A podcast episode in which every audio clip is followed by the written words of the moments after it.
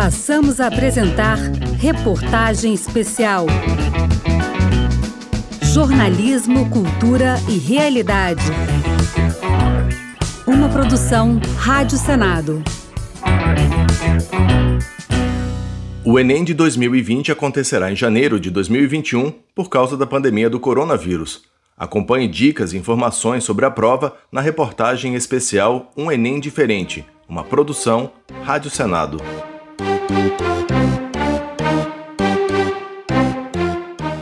O Exame Nacional do Ensino Médio, popular Enem, que acontece geralmente nos meses de novembro, teve todo o seu calendário alterado em função da pandemia do coronavírus.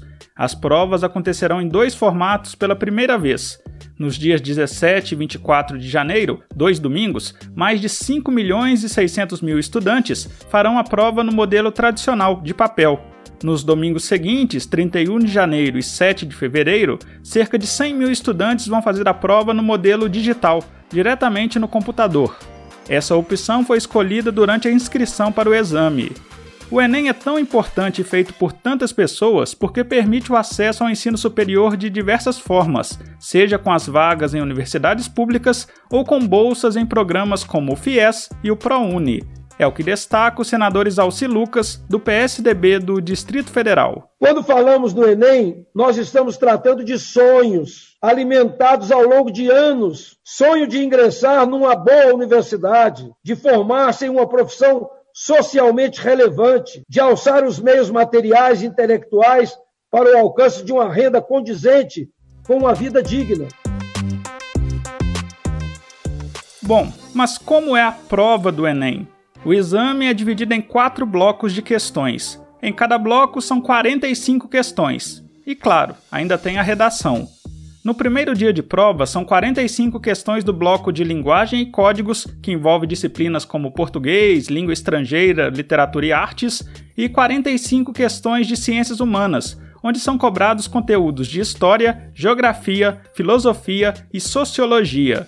Também no primeiro dia, o estudante deve fazer uma redação. Tudo isso em 5 horas e meia. No segundo domingo do Enem, são 45 questões de matemática e outras 45 de ciências da natureza, como química, física e biologia. Nesse segundo dia, o estudante tem um prazo de 5 horas para responder as questões. E é bom se dedicar a cada uma das questões, porque a nota no Enem não é dada pelo simples número de erros e acertos, mas através de um cálculo que também considera a dificuldade das questões acertadas. É a teoria de resposta ao item, TRI, como explica o professor de matemática Tiago Azevedo. O que o Enem busca de você através do TRI? Que você seja linear, que você seja regular nos seus acertos. O que, que eu quero dizer com isso? Que você tenha uma certa linearidade nos acertos de questões fáceis, médias e difíceis. Não faz muito sentido você acertar uma questão difícil e errar uma questão fácil, né? Muita gente fala assim, anula uma a outra. Não, não é anular, mas tem todo um, um cálculo por trás, né, da, dessa questão do TRI, mas a busca neste momento é ser regular.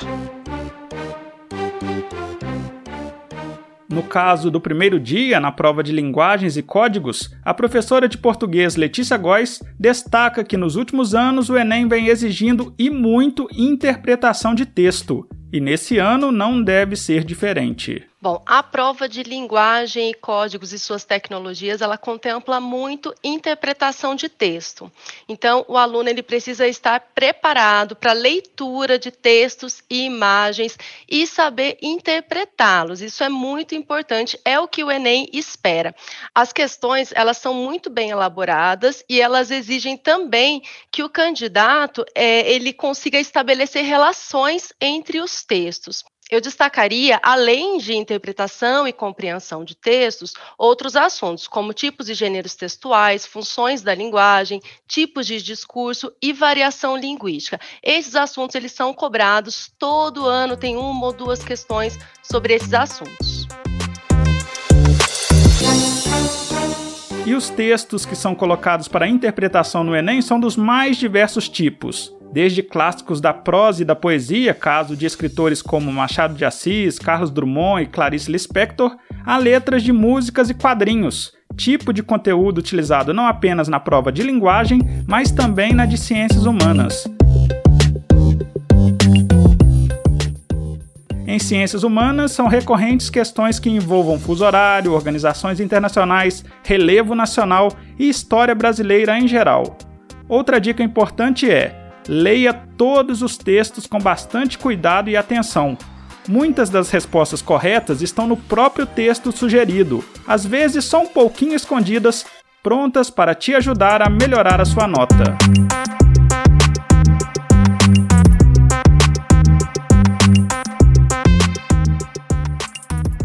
Quais as competências necessárias para uma boa nota na redação do Enem?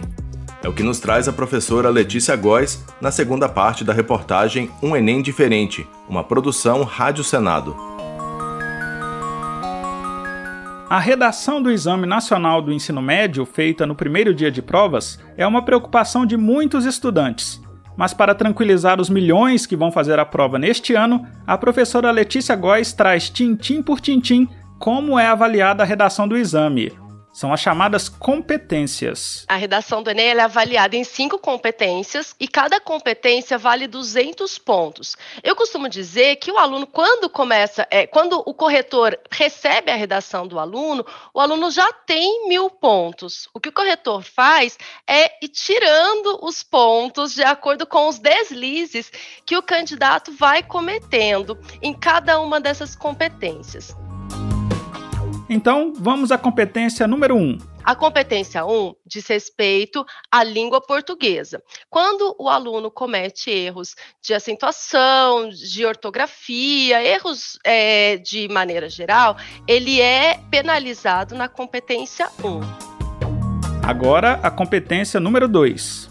A competência 2, ela verifica se o aluno compreendeu a proposta de redação dentro dos limites do texto dissertativo argumentativo. O que isso quer dizer? Quer dizer que o candidato ele precisa é, saber escrever um texto dissertativo argumentativo, precisa saber quais são as características desse texto dissertativo argumentativo e que ele precisa argumentar em defesa de um ponto de vista. Não é um texto apenas expositivo. E é um texto, claro, em prosa. Se o aluno for lá escrever uma poesia, pode ser uma linda poesia. O corretor não vai falar assim, nossa, descobri um talento. Ele vai dar zero para o aluno. Terceira competência avaliada na redação do Enem na competência 3, é, o candidato ele é avaliado de acordo com os fatos e informações que ele se, seleciona em defesa do seu ponto de vista. Então, é, o candidato precisa se posicionar para defender o seu ponto de vista. E quando eu falo em defesa de um ponto de vista, isso quer dizer que a própria é, proposta da redação já dá um norte para o candidato. Então, é, o candidato, quando lê a proposta de redação, ele já sabe o que ele deve defender. A, a prova já orienta em relação a isso. Hora da quarta competência. Então, a quarta competência, ela avalia se o candidato tem conhecimento dos mecanismos linguísticos que vão relacionar as partes do texto. Então, é, que, o que são esses mecanismos linguísticos? São é, os recursos de coesão, são palavrinhas e expressões que ligam as partes do texto o que, que, precisa ter na redação necessariamente para que o candidato ele consiga os 200 pontos na competência 4. Ele precisa ter esses elementos coesivos dentro de cada parágrafo e entre um parágrafo e outro, mostrando para o corretor que é, o aluno ele ligou as ideias, as ideias estão ligadinhas dentro do texto.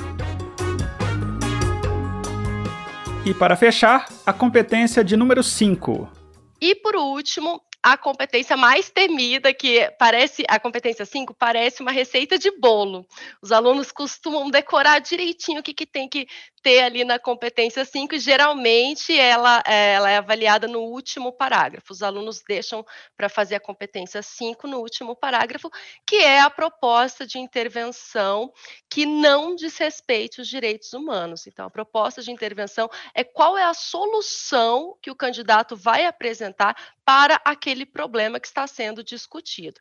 Essa proposta de intervenção, eu disse que parece uma receita de bolo, porque ela precisa, para que o candidato consiga os 200 200 pontos é, na competência 5, é necessário que o candidato apresente o agente, ou seja, quem vai fazer né, essa intervenção, a ação, o que vai ser feito, o meio, como isso vai ser feito, é, o efeito, para que, com que finalidade vai ser feita essa ação e, por fim, um detalhamento, uma informação a mais. Então, são cinco elementos que necessariamente deve haver na proposta de intervenção para que o candidato garanta os 200 pontos aí na competência 5.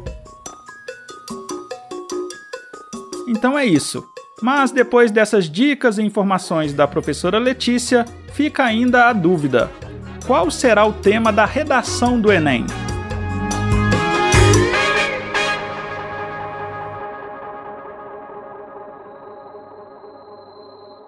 Um mistério sempre martela a cabeça de quem vai fazer o Enem. Qual será o tema da redação? O segredo é guardado a sete chaves, como você pode acompanhar na terceira parte da reportagem especial Um Enem Diferente, uma produção Rádio Senado.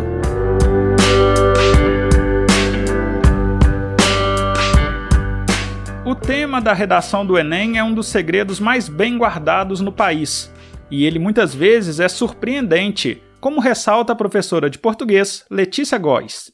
Olha, é uma pergunta bem difícil. Eu não costumo arriscar o tema da redação, porque é sempre inesperado. Para mim, é sempre inesperado. Quando chega o dia da prova, eu vejo o tema da redação, eu falo, nossa, é, ao mesmo tempo em que eu penso assim, como eu não pensei nisso, porque a, quando a gente vê, já está com o tema, né? Parece óbvio. Mas eu também falo, nossa, eu não, pens não tinha pensado realmente nisso.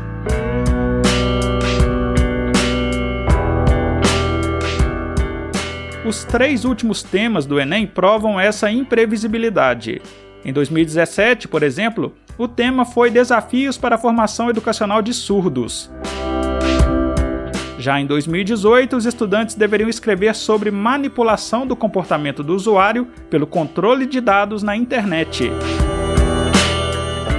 E em 2019, na última edição, o tema surpreendeu e trouxe o cinema brasileiro para o centro do debate: democratização do acesso ao cinema no Brasil.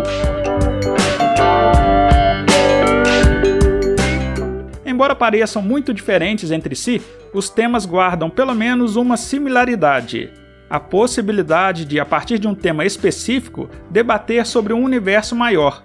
É possível, por exemplo, a partir da discussão sobre pessoas com deficiência auditiva, falar sobre a questão da deficiência no Brasil como um todo. Assim como em 2019, a partir da democratização do cinema, seria possível falar da democratização da cultura nacional. Mas é difícil arriscar um tema, não é, professora Letícia? Não tenho nenhum palpite, mas eu diria assim que são temas importantes. É importante que o aluno se familiarize com assuntos como mobilidade urbana, com mudanças climáticas, é, com preconceito linguístico, é um tema que eu sempre falo, acho que é, é, muito atual e o Enem gosta né, dessa abordagem da questão da, das variações linguísticas.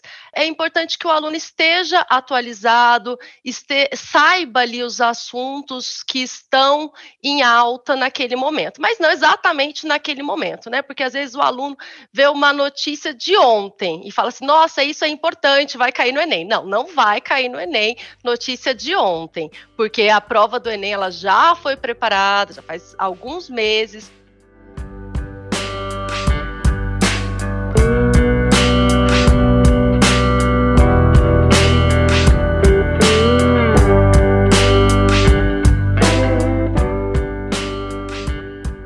Ficam aí algumas dicas de tema da professora Letícia. Outro ponto que deve ser observado na escolha do tema da redação é que ele sempre terá uma abrangência nacional.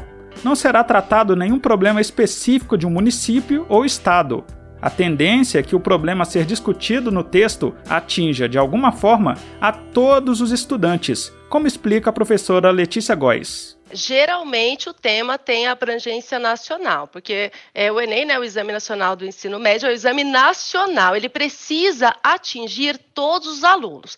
Ele precisa alcançar e ser um exame que, que vai chegar a todos os alunos do Brasil. Não só os alunos que vivem em grandes cidades, mas também aqueles alunos que vivem em vilarejos, que pegam, é, que precisam atravessar rios para chegar até a escola. Então, o, o exame ele tem que ser pensado em todos os alunos.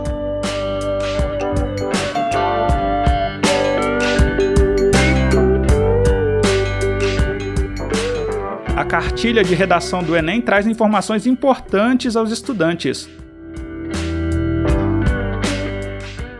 A redação tira nota zero se fugir ao tema, não tiver no mínimo sete linhas ou esteja com o texto ilegível.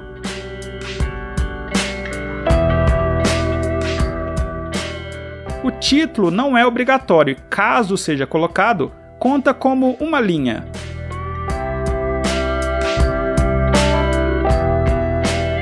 E aí, qual a sua aposta para o tema da redação neste ano?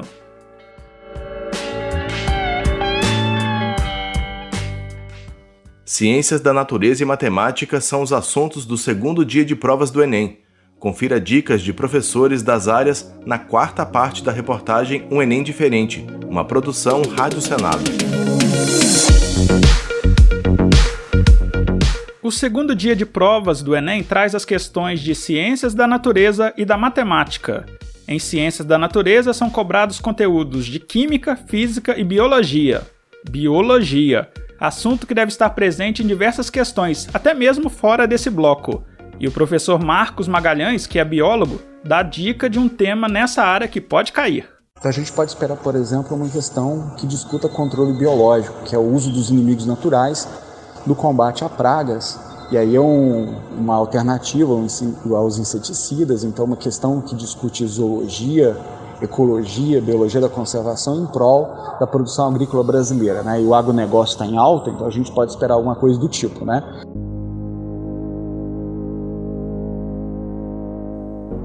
Além do controle biológico, a questão de recursos hídricos também está no radar do professor Marcos. Problemas ambientais também é um assunto recorrente, então a gente pode esperar alguma coisa sobre questão dos recursos hídricos. Então, de novo, biologia da conservação, a gente precisa de floresta para manter recurso hídrico, para manter água, então a gente pode esperar alguma coisa desse tipo também. Mas espera aí, não está faltando um tema, professor? Sejam bem-vindos ao Nerdologia. Eu sou o Atila, biólogo, pesquisador, e lá vamos nós para mais uma possível pandemia. Hoje a gente vai ver o que é o surto de coronavírus, o quão preocupante ele é e o que a gente pode fazer. Qual é a perspectiva realista para a vacina da Covid? Pode ser que tenhamos uma vacina no final do ano, se tudo correr perfeitamente bem nas fases 3 das vacinas. O que, que são os vírus? Os vírus são microorganismos. Isto significa que não podemos vê-los a olho nu. Para isso, precisamos usar um microscópio. Você sabia que os vírus não são seres vivos? Isto é porque eles não realizam a função vital de reprodução por si mesmos, diferente das células. A pandemia do coronavírus é aposta quase certa no Enem desse ano, se não em questões diretas, em assuntos relacionados, como destaca o professor Marcos. E dentro da pandemia, a gente espera que caia alguma coisa, né? Surpresa seria se não cair. Então a gente pode esperar alguma coisa sobre o uso e o funcionamento, a aplicação da vacina, né? o histórico da, da produção de vacina desde o século XVIII até o momento atual. Nesse momento de movimento anti-vacina, é importante que o aluno compreenda como a vacina funciona, de repente uma questão para discutir vacina e soro talvez uma questão para discutir virose bacteriose, para o aluno conseguir verificar quem é um agente patogênico, diferenciando vírus de bactéria, que é muito comum a gente ver pessoas no dia a dia cometendo esses erros, né? E para fechar os conteúdos cobrados pelo Enem, a matemática. São 45 questões com números, gráficos, contas, fórmulas, e o professor Tiago Azevedo conta como é geralmente a prova desta área no Enem. A prova de matemática do Enem, ela tem uma característica muito interessante, que ela dá como se fosse uma varrida na matemática, né? Ela pega inúmeros tópicos. Então, dentre esses inúmeros tópicos, alguns são muito recorrentes. Razão e proporção, porcentagem, a geometria plana e espacial. Dentro da geometria plana, ressalto muito é, conteúdo de áreas, circunferência. Esses conteúdos são muito cobrados e abordados nos últimos anos.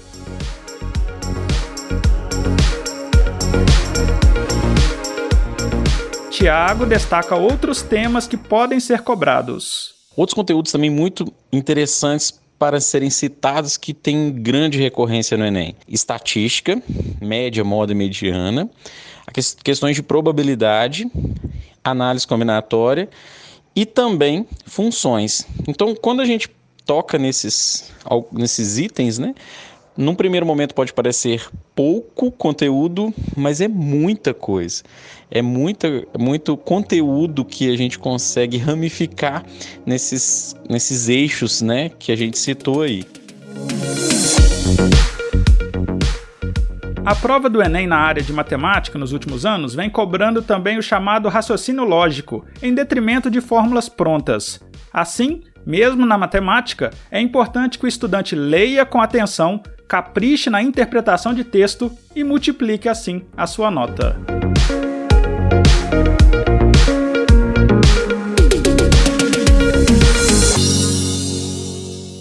Como serão os protocolos sanitários para a prova do Enem?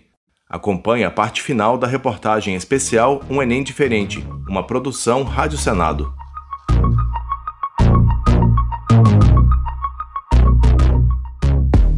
...2020 foi um ano diferente e as bruscas mudanças em função do coronavírus respingaram em todas as áreas. Com a educação não foi diferente. Por sinal, foi um dos setores mais afetados. O próprio Enem e suas datas de realização foi tema de muitos debates, mas sob protesto de organizações estudantis, caso da UBS, chegamos à data da prova. E são necessários protocolos para que ela aconteça neste momento. Se o estudante está em casa e tem internet, realidade é impossível para milhões no país, o professor de biologia Marcos Magalhães dá aquela dica final. Bom, no, no, momento tão complicado que a gente tem o ensino remoto, né, todo mundo em casa estudando, então a dica é se concentrar, porque é muito fácil perder o foco em casa, diferentemente de uma sala de aula. Então tem muito youtuber, muito canal legal que pode te ajudar com vídeo aulas interessantes. Fiquem atentos a isso, aproveite o tempo em casa. Nos dias de prova serão muitos os passos a seguir por segurança. Primeiro, ninguém poderá ficar sem máscara a máscara só poderá ser retirada para ingestão rápida de alimentos ou líquidos. Será disponibilizado álcool em gel nos locais de prova. O estudante poderá ir ao banheiro acompanhado de um fiscal, mas também deverá lavar as mãos e manter o distanciamento de seu acompanhante. Lembre-se, você pode e até deve levar uma máscara reserva. O professor Tiago Azevedo recomenda que o estudante faça uma espécie de treino com a máscara para não ser surpreendido negativamente na hora do exame. Esse ano nós estamos vendo um Enem muito atípico, porque nós vamos ter que fazer um Enem com máscara. Então, um conselho que eu estou dando para todos os alunos que me procuram, simule essa situação. É, nós vamos fazer uma prova que você não vai utilizar a máscara uma hora, duas horas. Então é interessante simular essa situação do uso da máscara, respiração. É, a gente vai estar passando por um momento tenso, que é o Enem, controlar a respiração, controlar a ansiedade, manter o psicológico alinhado não é uma situação fácil. Então, simular essa questão do uso da máscara é fundamental. A professora de português Letícia Góes lembra das informações clássicas, como o cuidado com o horário e a necessidade de uma boa noite de sono no dia anterior ao exame. É muita gente fazendo a prova, né? Bom, é, a minha dica para sábado, né, antes da prova, que descanse, que relaxe, que durma muito bem. Isso é fundamental para que é, se faça uma boa prova. Isso para fazer qualquer prova você precisa estar descansado. Isso é muito bom mesmo, é muito importante. Outro aspecto importante, chegar cedo ao local da prova, por favor, cheguem cedo, conheçam o local da prova com antecedência. Os portões abrem meio-dia e fecham às 13 horas. Então, é, façam um planejamento Sono e também uma alimentação balanceada, como ressalta o professor Tiago Azevedo. E durma bem. Tenha uma alimentação é, saudável, não, não, não consuma exageros, evite bebidas alcoólicas, não arrisque consumo de alimentos que, que estão meio fora do, do seu padrão. Já tive alunos que foram fazer o Enem em outras cidades, aí a família leva para uma churrascaria, come demais ou utiliza bebida alcoólica e isso impacta, né, em todo, não é uma coisa comum para o seu organismo. É isso. Faça uma última confirmação do seu local de prova por meio do site do Enem, enem.inep.gov.br. Veja o tempo que você gastará para chegar ao local da prova, se precisa de transporte público ou mesmo se vai a pé. Lembre-se, os portões são abertos ao meio-dia, no horário de Brasília. Eles são fechados a uma hora da tarde. Não assine a redação ou faça qualquer marca que possa lhe identificar. Leve um documento original com foto. Pode ser identidade, carteira de trabalho ou carteira de habilitação. Leve também pelo menos duas ou até três canetas pretas, fabricadas em material transparente. Você vai precisar delas para preencher o gabarito e escrever a redação. O resultado do Enem deve sair em março. Boa prova!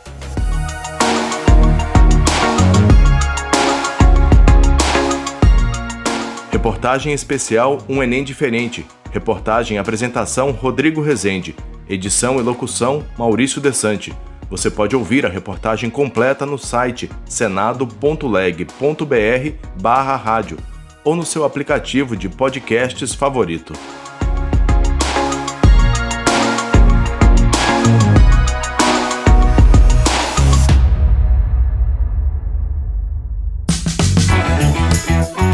Você acompanhou Reportagem Especial, uma produção Rádio Senado.